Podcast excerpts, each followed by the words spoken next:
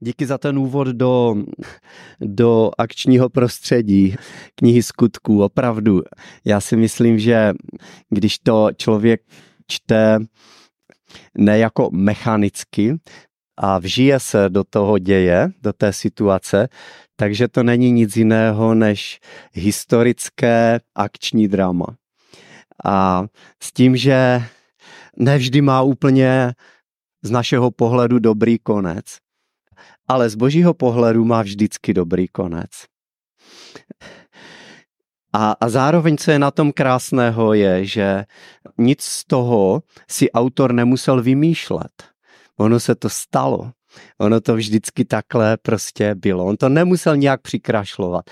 Nemusel tam dá, dodávat nějaké, nějaké napětí, nějaké drama. Takže to nové hnutí učedníků nebo následovníků Pána Ježíše Krista se šíří.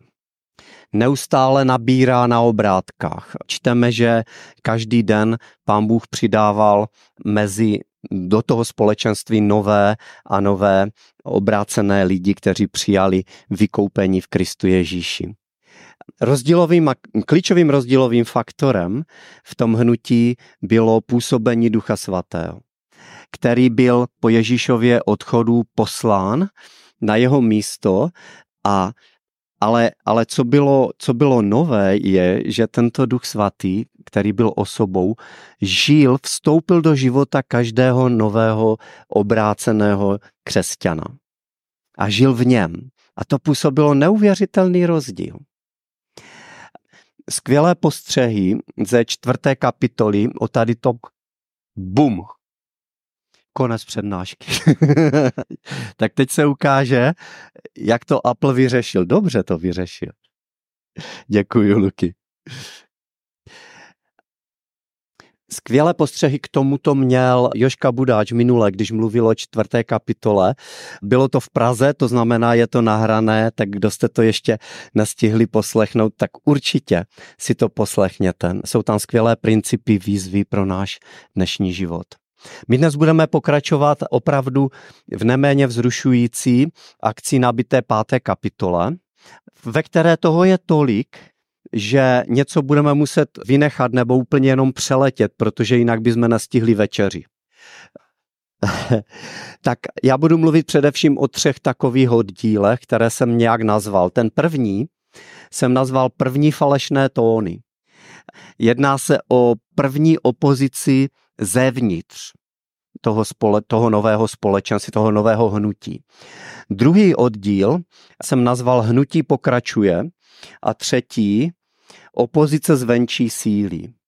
Budeme číst nebo budeme mluvit velmi stručně o tom, že vedoucí byli uvězněni, byli vysvobozeni a nakonec byli, byli jenom zbytí a poslání pryč. Tak já poprosím Radka, kdyby se mohl přijít a přečíst 4.32 až 5.1. Tak tady bude potřeba mikrofon, Radi. 4.32 až 5.11. Všichni, kdo uvěřili, byli jedné myslí a jednoho srdce a nikdo neříkal o ničem, co měl, že je to jeho vlastní, nebož měli všechno společné. Boží moc provázela svědectví apoštolů o skříšení Pána Ježíše a na všech spočívala veliká milost. Nikdo mezi nimi netrpěl nouzi, neboť ti, kteří měli, podle, kteří měli pole nebo domy, prodávali je a peníze, které utržili, skládali apoštolům k nohám. Z toho se rozdávalo každému, jak potřeboval.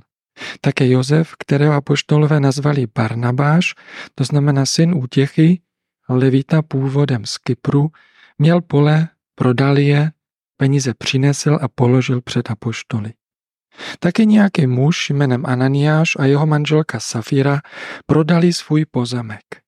Ananiáš si však s vědomím své ženy dal nějaké peníze stranou, zbytek přinesl a položil apoštolům k nohám. Ale Petr mu řekl, Ananiáši, proč Satan ovládl tvé srdce, že jsi lhal duchu svatému a dal stranou část peněz za to pole? Bylo tvé a mohl jsi je přece ponechat. když si je prodal, mohl si s penězi naložit podle svého. Jak se mohl odhodlat k tomuto činu? Nelhal si lidem, ale Bohu. Když to Ananiáš uslyšel, skácel se a byl mrtev a na všechny, kteří to slyšeli, padla velká bázeň. Mladší z bratří ho přikryli, vynesli a pohřbili. Asi po třech hodinách vstoupila jeho žena, netušíc, co se stalo. Petr se na ní obrátil. Pověz mi, prodali jste to pole opravdu jen za tolik peněz? Ona řekla, ano, jen za tolik. Petr jí řekl, proč jste se smluvili a tak pokoušeli ducha páně? Ale za dveřmi je slyšet kroky těch, kteří pochovali tvého muže, ti odnesou i tebe. A hned se skácela u jeho nohou a zemřela. Když ti mládenci vstoupili dovnitř, našli ji mrtvou, vynesli ji a pohřbili k jejímu muži. A velká bázeň padla na celou církev i na všechny, kteří o tom slyšeli. Díky, Radku. Nebeský oče, moc ti děkujem za tato slova, která si nechal zaznamenat svým služebníkem Lukášem. Modlíme se, aby jsme jim rozuměli, dal nám porozumění a modlíme se také, aby jsme věděli, viděli, co si z nich můžeme vzít do našeho života dneska. Amen. Tak celkem drsné, že? Prostě zalhal, Bůh padl. Stejně tak jako jeho žena jsem strašně vděčný, že takto Bůh nejedná vždycky, když zalžeme. Protože jinak by dneska vám neměl kdo k vám promlouvat. A podezírám, že by také nebylo komu promlouvat. Tak co se vlastně stalo? Proč pán Bůh takto drasticky zasáhl?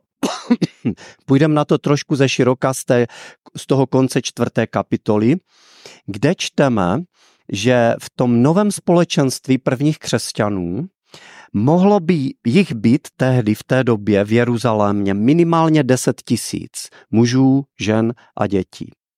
Tak v tom společenství panovala taková radostná solidarita. Jinak řečeno, oni se milovali navzájem. Bohatší prodávali některé své nemovitosti. Zdůraznuju, že nikde není řečeno, že prodali úplně všechno. Peníze přinesli do toho společenství, kde je rozdělovali pro ty, kteří měli nedostatek.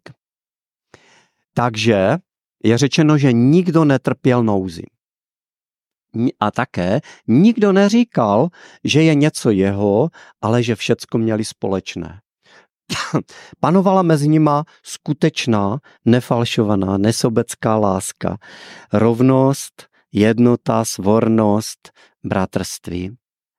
Nepochybuju o tom, že to nebylo něco, co vyprodukovali sami ze sebe, ale že to opravdu bylo díky tomu, že v nich žil Duch Svatý, který byl poslán a který jim, který působil tyto věci, který působil takovouto lásku mezi nimi. A tohle také přispělo k rychlému šíření evangelia, protože všichni ostatní lidé viděli, jak, jaké mají mezi sebou vztahy. Bylo to něco, co tu ještě nebylo, co oni kolem sebe nikdy neviděli. A to je přitahovalo k Pánu Bohu a také k evangeliu v jeho synu, v jeho vzkříšeném synu Ježíši Kristu.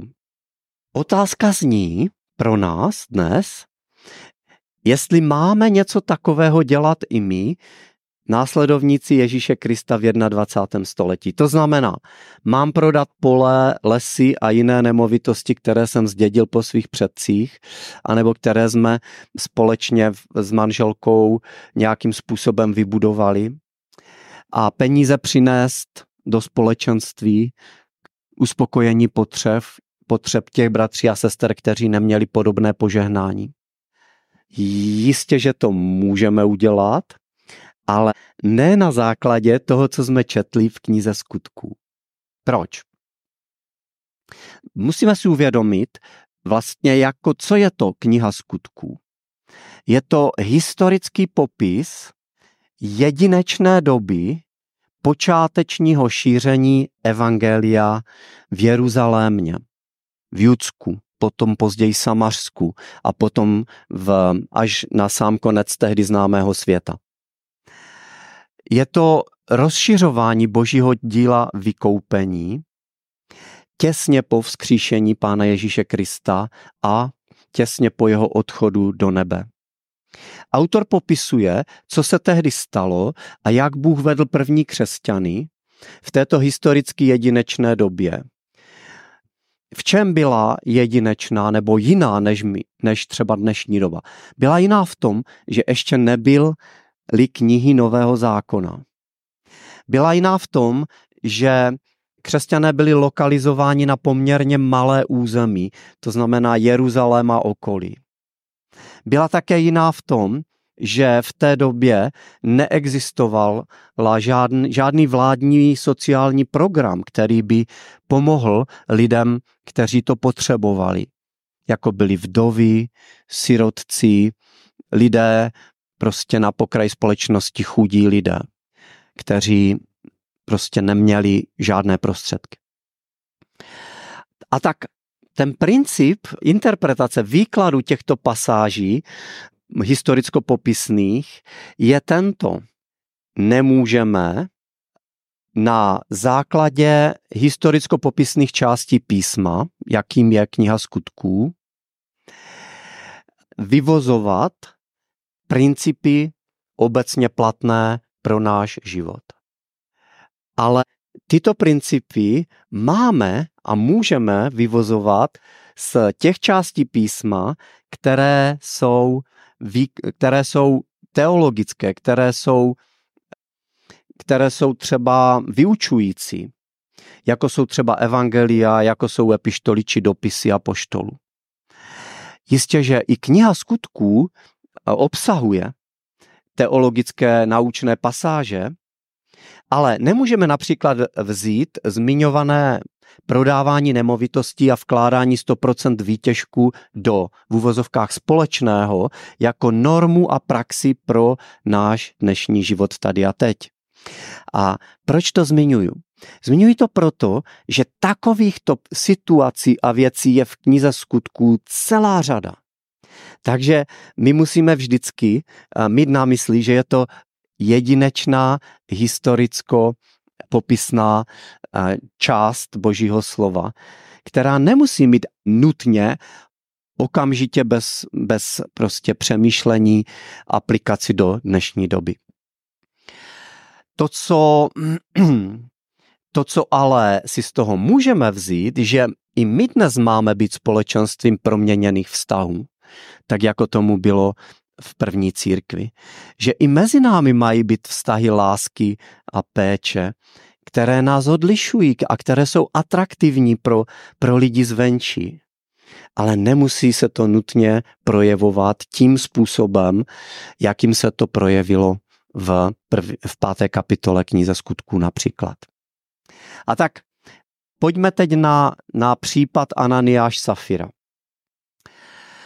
Předtím čteme o jiném člověku, který byl levita, rodem z Kypru, jmenoval se Jozef, měl přes dívku Barnabáš, což znamená syn povzbuzení, syn útěchy, nebo tady tento překlad, jiný překlad říká syn potěšení.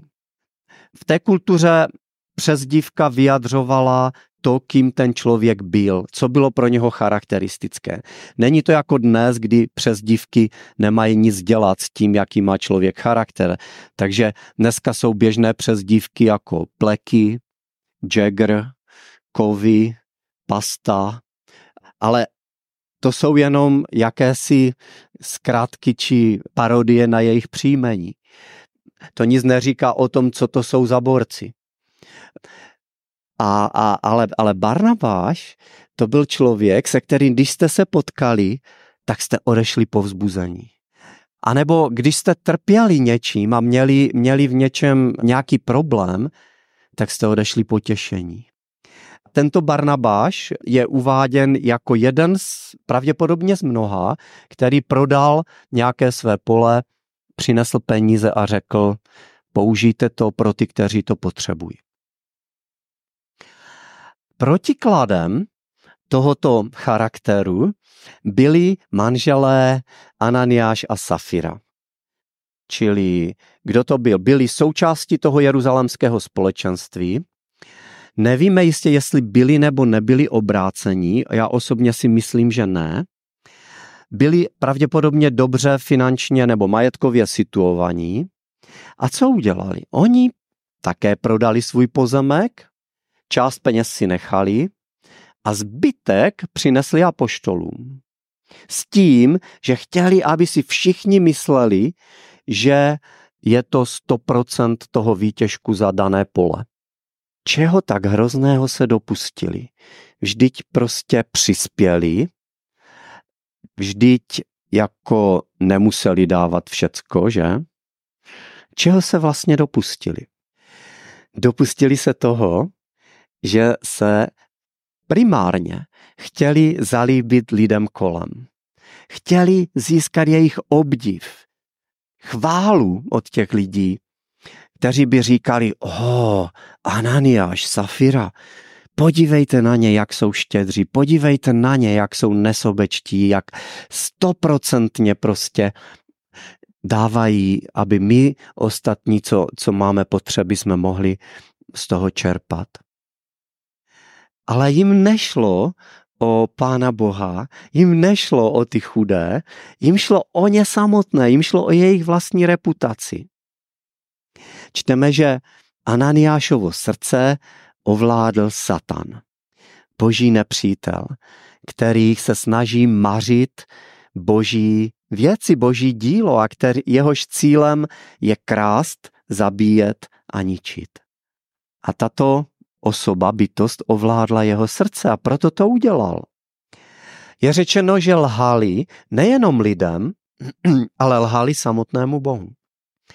Mimochodem, na, eh, jednou je řečeno, že lhali, že lhal Ananiáš duchu svatému a pak je o, o, o dva verše dál řečeno, že lhal samotnému Bohu.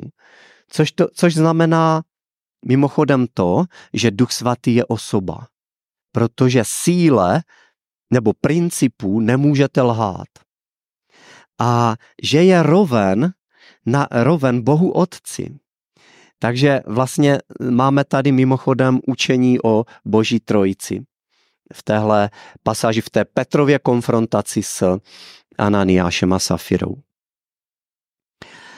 Společenství tím pádem už nemohlo být jedné mysli a jednoho srdce, jak čteme v čtvrté kapitole verš 32. Už se tam vloudily ty falešné tóny, už tam byla jakási, jakási disharmonie. A Petr, když je konfrontuje, tak jim říká, vy jste to pole nemuseli prodávat. Bylo vaše a mohli jste si ho nechat. A když už jste ho chtěli prodat, nemuseli jste dávat žádný výtěžek prostě do toho společenství na potřeby druhých. Mohli jste si s těmi penězmi udělat úplně cokoliv, byly to vaše peníze. A bylo by to OK. Ale co vy jste udělali, je, že vy jste se vy jste se chtěli zalíbit lidem, vy jste chtěli oklamat ty lidi tady a, a nejenom je, ale jestli si to neuvědomujete, tak jste, si, tak jste se snažili zalhat, lhát Pánu Bohu samotnému. Poté, co tohleto Petr prostě řekl, bum, Ananiáš padl mrtvý na místě. Podobně dopadá Safira. Všimněte si, že Safira měla možnost říct pravdu. Petr se jí zeptal, je to 100% peněz, co jste dali tady? Co, a, a ona říká, ano, je to všecko.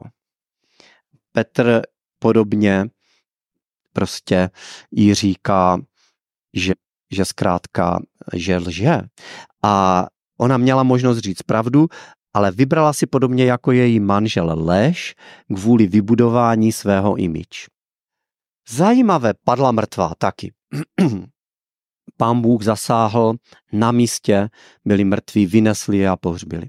Zajímavé je, že apoštol Petr, který z božího pověření tyto dva konfrontoval, tak sám dříve se dopustil něčeho podobného.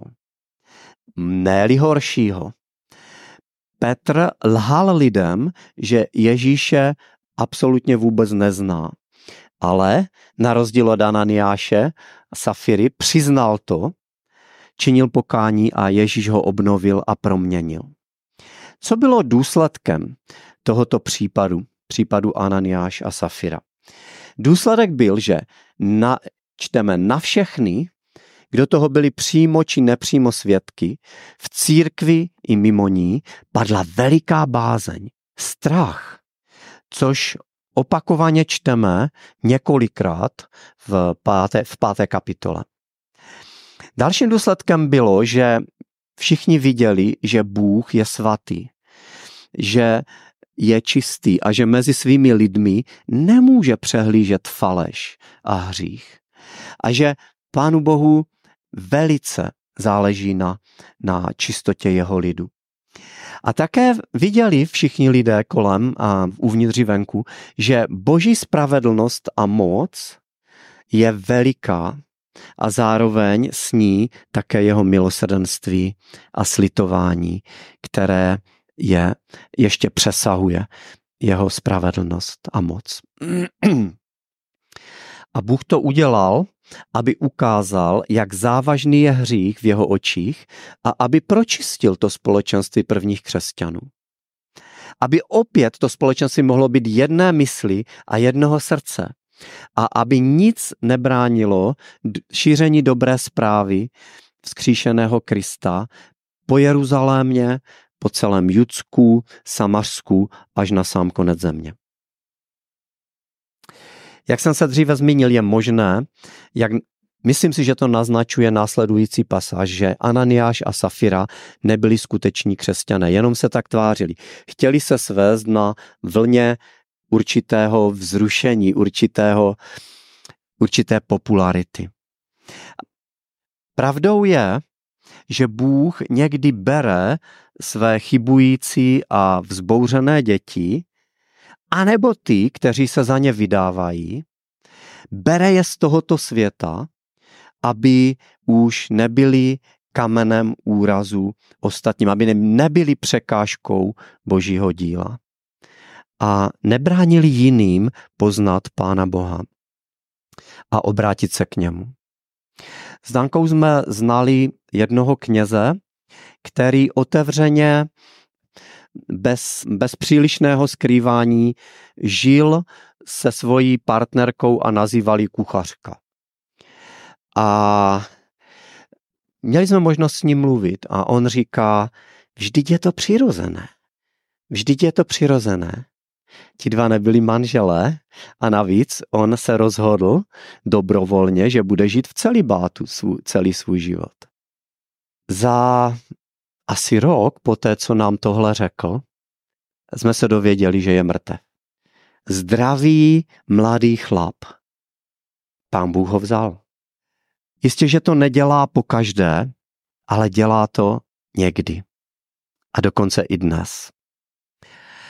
Ale ty, kteří jsou jeho, kteří mu patří, tak přijme k sobě v nebi navzdory tomu, že zhřešili tady na zemi. Pro ty, kteří jsou vykoupeni krví jeho syna, není už žádného odsouzení.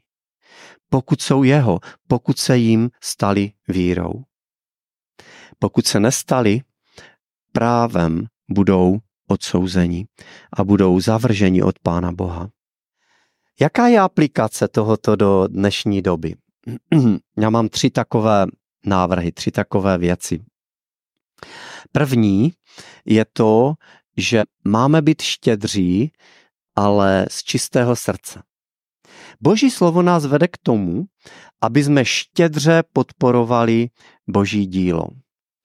V druhém listu korinským, devátá kapitola, sedmý verš, čteme, Každý ať dává podle toho, jak se ve svém srdci předem rozhodl, ne z nechutí, ne z donucení. Vždyť radostného dárce miluje Bůh.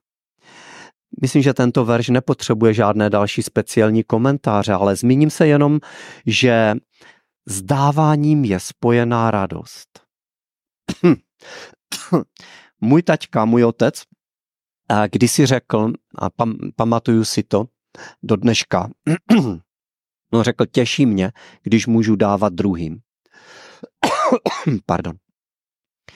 On byl nesmírně štědrý vůči nám, svým dětem, vůči našim rodinám, ale také mimo náš okruh.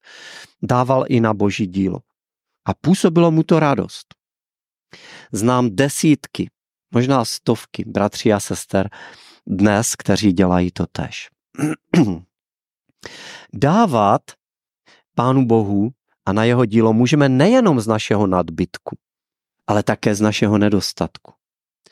Ale vždy to musíme dělat dobrovolně, ne z donucení, ne z povinnosti, ne jakoby ze zaťatými zuby. Ani prvotní církev v Jeruzalémě nevyžadovala, aby něco takového lidé dělali. Byl to dobrovolný projev, spontánní vyjádření lásky těch nově obrácených křesťanů na potřeby jiných v jejich společenství. Pokud ale nedáváme, okrádáme sami sebe. Především sami sebe. A pokud jsme ale dobrovolně štědří, tak zakusíme radost a boží požehnání. Jako vedoucí in life, kam patří i společenství Pluska, jsem strašně vděčný až hrdý na vás a na vaši radostnou štědrost, s jakou podporujete boží dílo.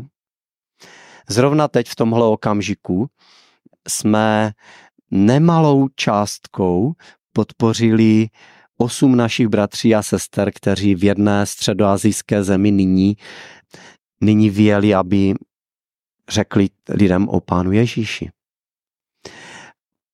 Mnozí podporujete ty, kteří se rozhodli sloužit Pánu Bohu jako své povolání.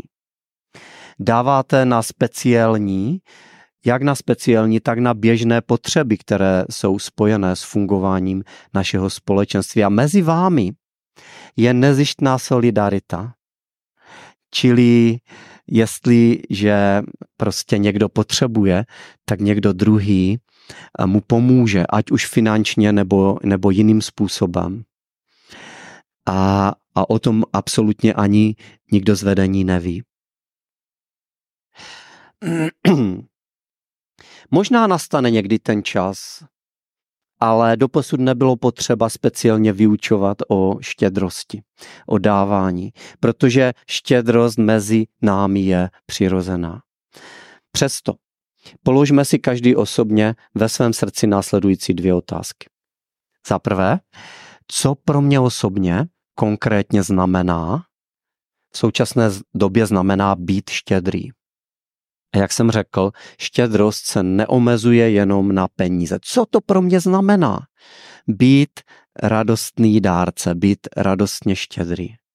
Ta otázka platí pro ty, kteří mají málo prostředků, jako jsou dospívající, jako jsou studenti, zrovna tak jako ty, kteří vydělávají a vydělávají slušné peníze. Druhá otázka. Když dávám, Dělám to dobrovolně, dělám to z čistého srdce, dělám to bez postranních úmyslů. Určitým faktorem je, jestli zakouším radost zdávání. Pokud zakouším radost, tak je to něco, co se Pánu Bohu líbí. Takže myslím, že z té pasáže si můžeme jednak vzít, že máme být štědří z čistého srdce a za druhé, můžeme si z ní vzít to, že hřích je v božích očích něco velice, velice závažného. Naší tendencí je podceňovat hři, hrůzu hříchů a případa Naniáš Safira nám připomíná, jak hřích vidí svatý čistý Bůh. Aby zlomil jeho moc, tak musel poslat a nechat zemřít rukou lidí svého syna, a církev je společenství lidí, kteří ví, vírou přijali vlastní neschopnost s hříchem cokoliv udělat a přijali boží vykoupení z moci hříchu, to znamená ze smrti, prostřednictvím víry v jeho syna. Ale přítomnost v našem životě, hříchu v našem životě zůstává a spolu s ní i kapacita jednat špatně. Kdo říká, že nehřeší, mluví říká Jan v prvním listu Janově, nemluví pravdu. Kdyby kdokoliv z nás řekl, už, už, já už to mám za sebou, já, já, já už jsem dokonalý, já už nehřeším, tak je lhář, říká Jan. Přítomnost hříchů v nás a mezi námi nás vede k rostoucí vděčnosti za Kristův kříž a k hlubšímu poznání božího soucitu, milosrdenství a lásky k nám a zároveň hlubšímu poznání Kristovy tichosti a pokory. Podstatou hříchu Ananiáše a Safiry byla ta propast mezi tím, co bylo v jejich srdci na jedné straně a co komunikovali na venek. A to za účelem zalíbit se lidem a získat tím vědomí vlastní hodnoty nezávisle na Bohu. Opět dovolte mi dvě otázky k tomuto. Co dělám já proto, abych vypadal v očích druhých lepší, než ve skutečnosti jsem? Jaké jsou ty moje v uvozovkách malé lži, kdy se snažím udělat větší dojem, než je realita? A druhá otázka, co dělám s tím, když chybuji, když zřeším? Jedna možnost je, že to budu ignorovat. Druhá, že se budu snažit přesvědčit sebe sama, že se nic tak hrozného nestalo. Třetí, že můžu prostě být úplně zdrcený sám sebou, nést břemeno své viny a hamby. Ale čtvrtá možnost je, že to přiznám, vyznám, přijmu Boží dokonalé odpuštění v Kristu a vykročím novým směrem. Třetí aplikace velmi stručně je ta, že i dnes Bůh chrání čistotu společenství křesťanů stejně tak, jako to dělal v prvním století. Nedělá to stejným způsobem, jak jsme řekli, ne vždy, když někdo zalže jeho následovníků, tak padne mrtev. Někdy ano, velmi zřídka. On totiž ustanovil nad svým lidem pastýře a delegoval jim odpovědnost chránit čistotu své církve, kterou nazývá svým tělem a tyto pastýře bude za tuto delegovanou odpovědnost volat k zodpovědnosti. Tak a teď zbytek kapitoly jenom opravdu letem světem. Řekli jsme, že druhá část je verše 5, 12 a 16. Hnutí pokračuje. 12. verš. Mezi lidem se rukama poštolů dalo mnoho znamení a divů. Všichni se svorně scházeli v Šalomounově sloupoví, nikdo jiný se neodvažoval k ním přidružit, ale lid je chválil a ctil. Stále přibývalo mnoho mužů i žen, kteří uvěřili pánu. Dokonce vynášeli nemocné na ulici, kladli je na lehátka a na nosítka, aby na některého padl aspoň Petrův stín, než nebo až půjde kolem. Také z ostatních míst v okolí Jeruzaléma se scházelo množství lidí. Přinášeli nemocné a sužované nečistými duchy a všichni byli uzdravováni. Muselo to být opravdu vzrušující období tehdy. Kolikrát si říkám, že bych strašně chtěl v tom období žít, za, zažít to, zakusit to. Čteme, že křesťané byli svorní, jednota byla obnovená a Bůh činil rukami apoštolů spoustu zázraků. Čteme, že všichni nemocní, kteří přišli nebo byli přineseni z Jeruzaléma a okolí, byli uzdraveni. To je neuvěřitelné, to je nepředstavitelné. Kdyby se tohle stalo v globálním měřítku, ne, nebyla by, nebyly by potřeba doktory, nebyly by potřeba nemocnice. Ale to se stalo tehdy na tom místě a tehdy v této speciální době. Dneska nejsou uzdraveni všichni. Ani ne křesťané, kteří za to prosí. V, knize skutků ve zbytku knihy plus v dalších částech Nového zákona čteme, že ne všichni, kteří prosili Boha o uzdravení, byli uzdraveni. Příkladem je apoštol Pavel, kterého pán Bůh neuzdravil. Někdy Bůh ve své svrchovanosti člověka uzdraví a jindy ne. Ale v té páté kapitole byli uzdraveni všichni, kteří o to stáli. A tak není divu, že se prostě lidé k ním chtěli přidat, že, že byli oblíbení, že byli populární, ale zároveň, co je zajímavé, tak tam panovala mezi lidma silná bázeň, silný strach. Neodvažovali se k ním přidat, aniž by ze srdce přijali evangelium, které, eh, vzkříšeného Krista, které křesťané zvěstovali. Proč? Protože věděli, jak to dopadlo za Ananiášem a Safirou. A těch, co evangelium přijali, stále přibývalo. Četli jsme, že mnoho mužů a žen. No a ten, ta, ta poslední, třetí část, nazvaná opozice zvenčí síly, tak začíná 17. veršem. Ale velekněz a jeho stoupenci, totiž saducejská strana, byli naplněni závistí, chopili se apoštolů, vsadili je do městského vězení. Anděl páně však v noci otevřel dveře vězení, vyvedl apoštoli ven a řekl, jděte znovu do chrámu a zvěstujte lidu ta slova života. Oni poslechli, vešli na úsvitě do chrámu a učili.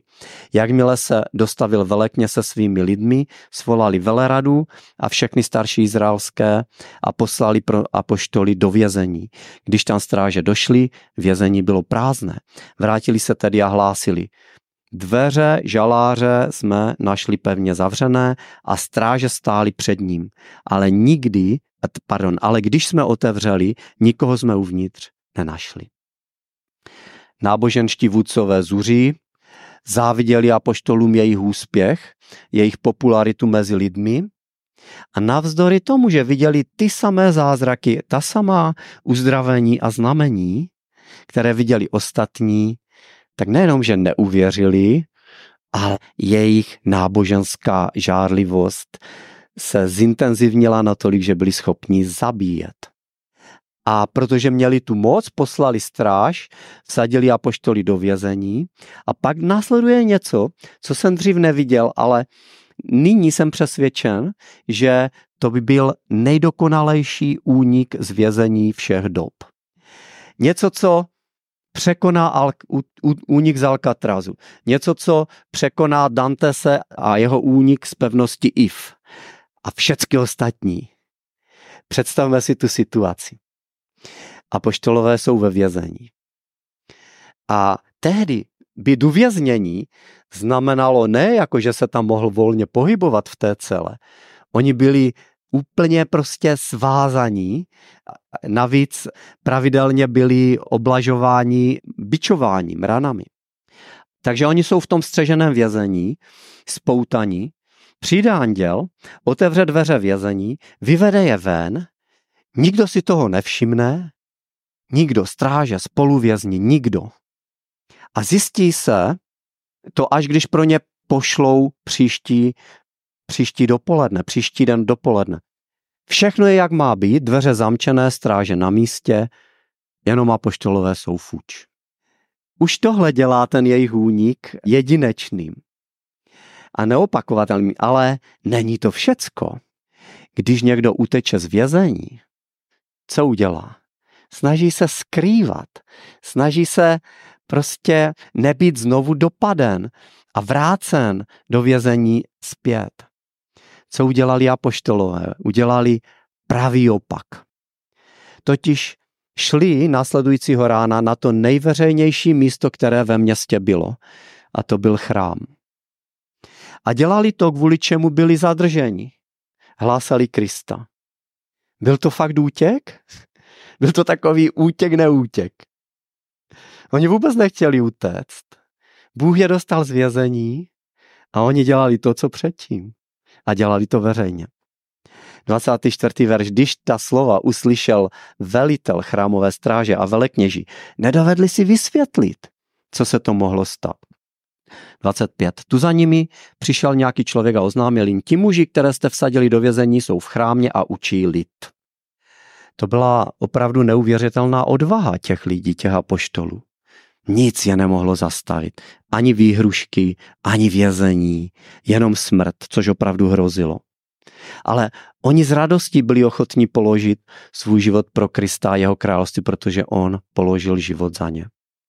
Představte si tu tragikomickou situaci, která se stala, děla na tom, v té veleradě židovské Sanhedrin, San, Sanhedrinu.